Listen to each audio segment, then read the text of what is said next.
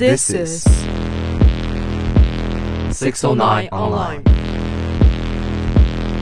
English. Volcano.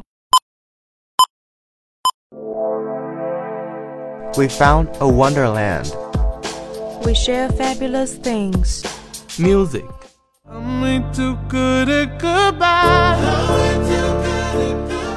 Stories. Experts are unable to explain why the owls have suddenly changed their sleeping pattern.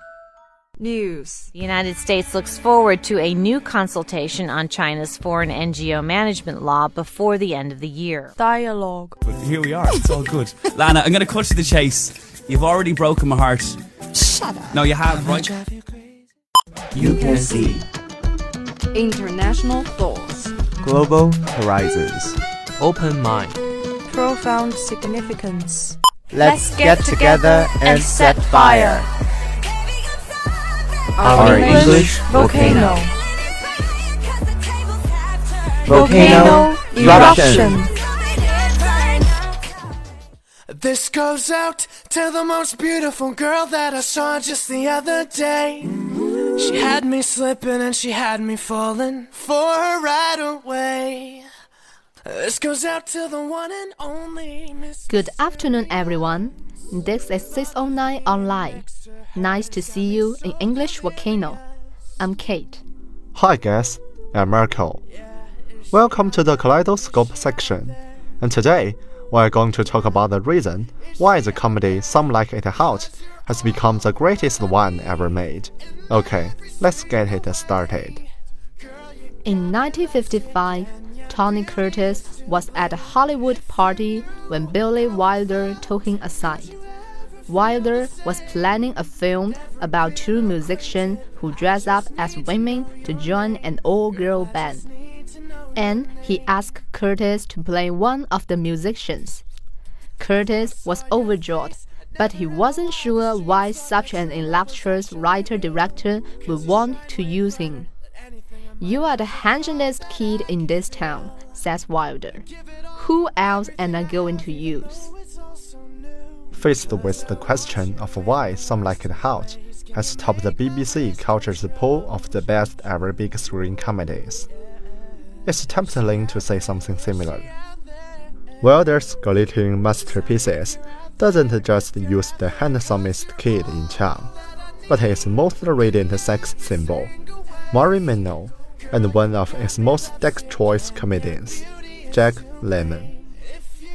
It is sculptured so meticulously that it glides from moment to moment with the elegance of an Olympic figure skater, and the consummate schoolboy dialogue by Wilder and I.A.L. Diamond is so polished that every line includes either a joke, a double meaning, and an allusion to a line elsewhere in the film.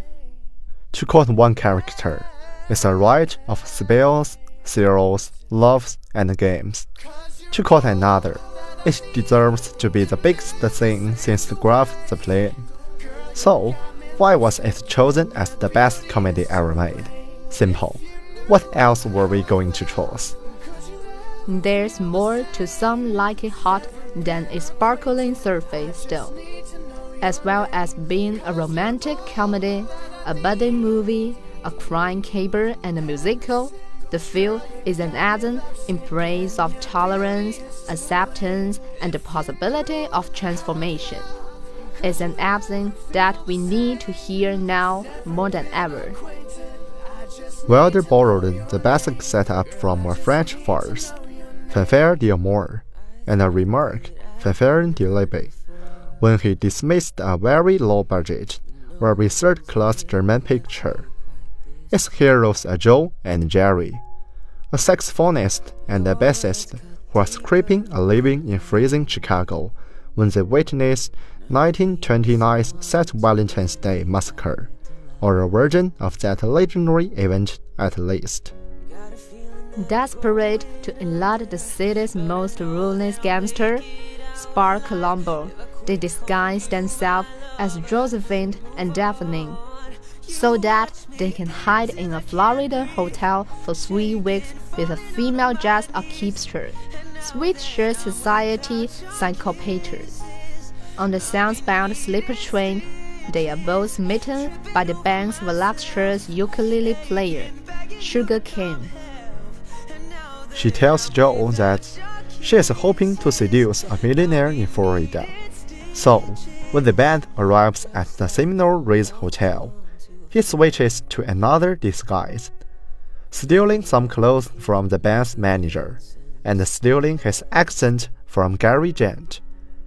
He styles himself as a journey to the shell of fortune. One of the film's many twists is that when Sugar meets Junior on the beach, he doesn't throw himself at her. He plays hard to get.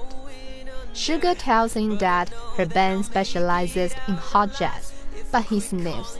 Well, I guess some like it hot, but personally, I prefer classical music. Sugar doesn't miss a bit.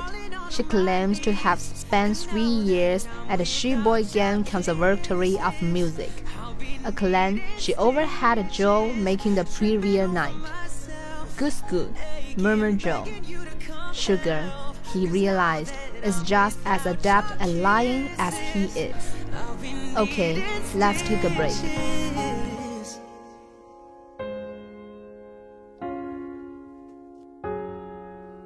Needle in the thread, gotta get you out of my head. Needle in the thread, gonna wind up dead. Needle in the thread, gotta get you out of my head. Needle in the thread, gonna wind up dead. Needle in the thread, gotta get you out of my head.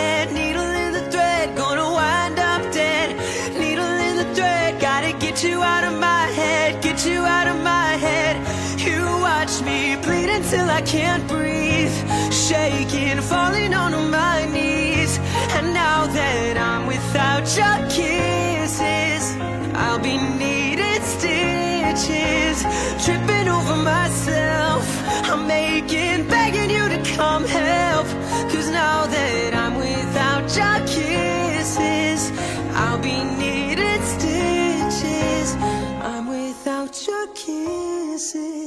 I'll be needing stitches. I was a liar, I gave into the fire. I know I should have fought it, at least I'm being honest. Feel like a failure, cause I know that I failed you. I should have done you better, cause you don't wanna lie. And I know, and I know, and I know he gives you everything, but girl, I couldn't give it to you. And I know, and I know, and I know that you got everything, but I got nothing here without you. So one last time, I need to be the one who takes you home. One more time, I promise after that I'll let you go. Baby, I don't care if you got him in your heart. Welcome back. Meanwhile, Jerry has been inveigled into going out with an elderly and presumably short-sighted tycoon, Osgood. And their enchanted evening ends with another twist. In the morning, an elated Jerry tells Joe that he and Osgood are engaged. Joe protects that there are laws, conventions that have to be observed. Rather than condemning its unscrupulous anti-heroes, it respects them and sympathizes with them in a way which must have seemed radical in 1959, and which seems more radical nearly six decades later. Just imagine how the film scenario would be treated in Hollywood comedy today. Joe and Jerry would be punished for their deceit. Sugar would have to catch Joe out, and he would have to apologize, and the viewer would have to sit through a montage of their shared misery before she forgave him. He and Jerry would then use their talent for duplicity to extract a confession from Spats Colombo. And, of course, Jerry's and Osgood's heterosexuality will be vigorously reaffirmed. Think of Judd Apatow's comedy, for example. They all conclude that it's amusing for laws, conventions to be floated for a while, just as long as they are put firmly back in place before the end credits roll. Some like it hot is too buoyant to be brought down to earth by such princiness. When Sugar learns that Joe has been tricking her, she runs straight into his arms. When Osgood learns that Jerry has been tricking him, he doesn't bite an eyelid. The message is that there is nothing wrong with faking it until you make it. Experimenting with a new identity can help you become a better, happier person. It can help you survive. Now is the vocabulary time. The first word is radiant. This word is an adjective, which means showing great happiness, love, or health, giving a warm, bright light. For example, the evening sun wants the old red brick wall to radiant glow. Radiant. The second word is consummate. This word is a verb, which means to make something complete or perfect. For example, we need to consummate what we have so far achieved. Consummate. The last word is scenario. This word is a noun, which means a description of how things might happen in the future. For example, discovering your child takes drugs is a nightmare scenario for most parents. Scenario. That's all for today's English volcano. Thank you for listening. And here, I, Marco, with my partner Kate, have some words of heart to say. This program will be our last program this year, and here we have to say goodbye to you all. In this year, I believe that our program has brought a lot of happiness to all of you. So, let's thanks to our four broadcasters, Kate, Star, Snow, Markel, and our director Nancy and Jay. Last but not least, we especially thank to our group leader Simon and Anna, Alice, Jesse, Joe. Without their help, we won't make lots of progress like now. Yeah, thank you for your concern and love for our program in 2017 last year. Has been close to the end. In the upcoming 2018, I believe that our English volcano will give you guys more surprise. So please continue to maintain the love of our program. Thank you very much. See you next year. Things come back again, but ain't the same. I tell myself remain the same and keep it sane. No, it's it's hard when your dog can get a ball with you. Seemed like yesterday we was all in pictures. It's been a long day without you, my friend. And I'll tell you all about it when I see you again. We've come a long way from where we began. Oh, I'll tell you all about it when I see you again. When I see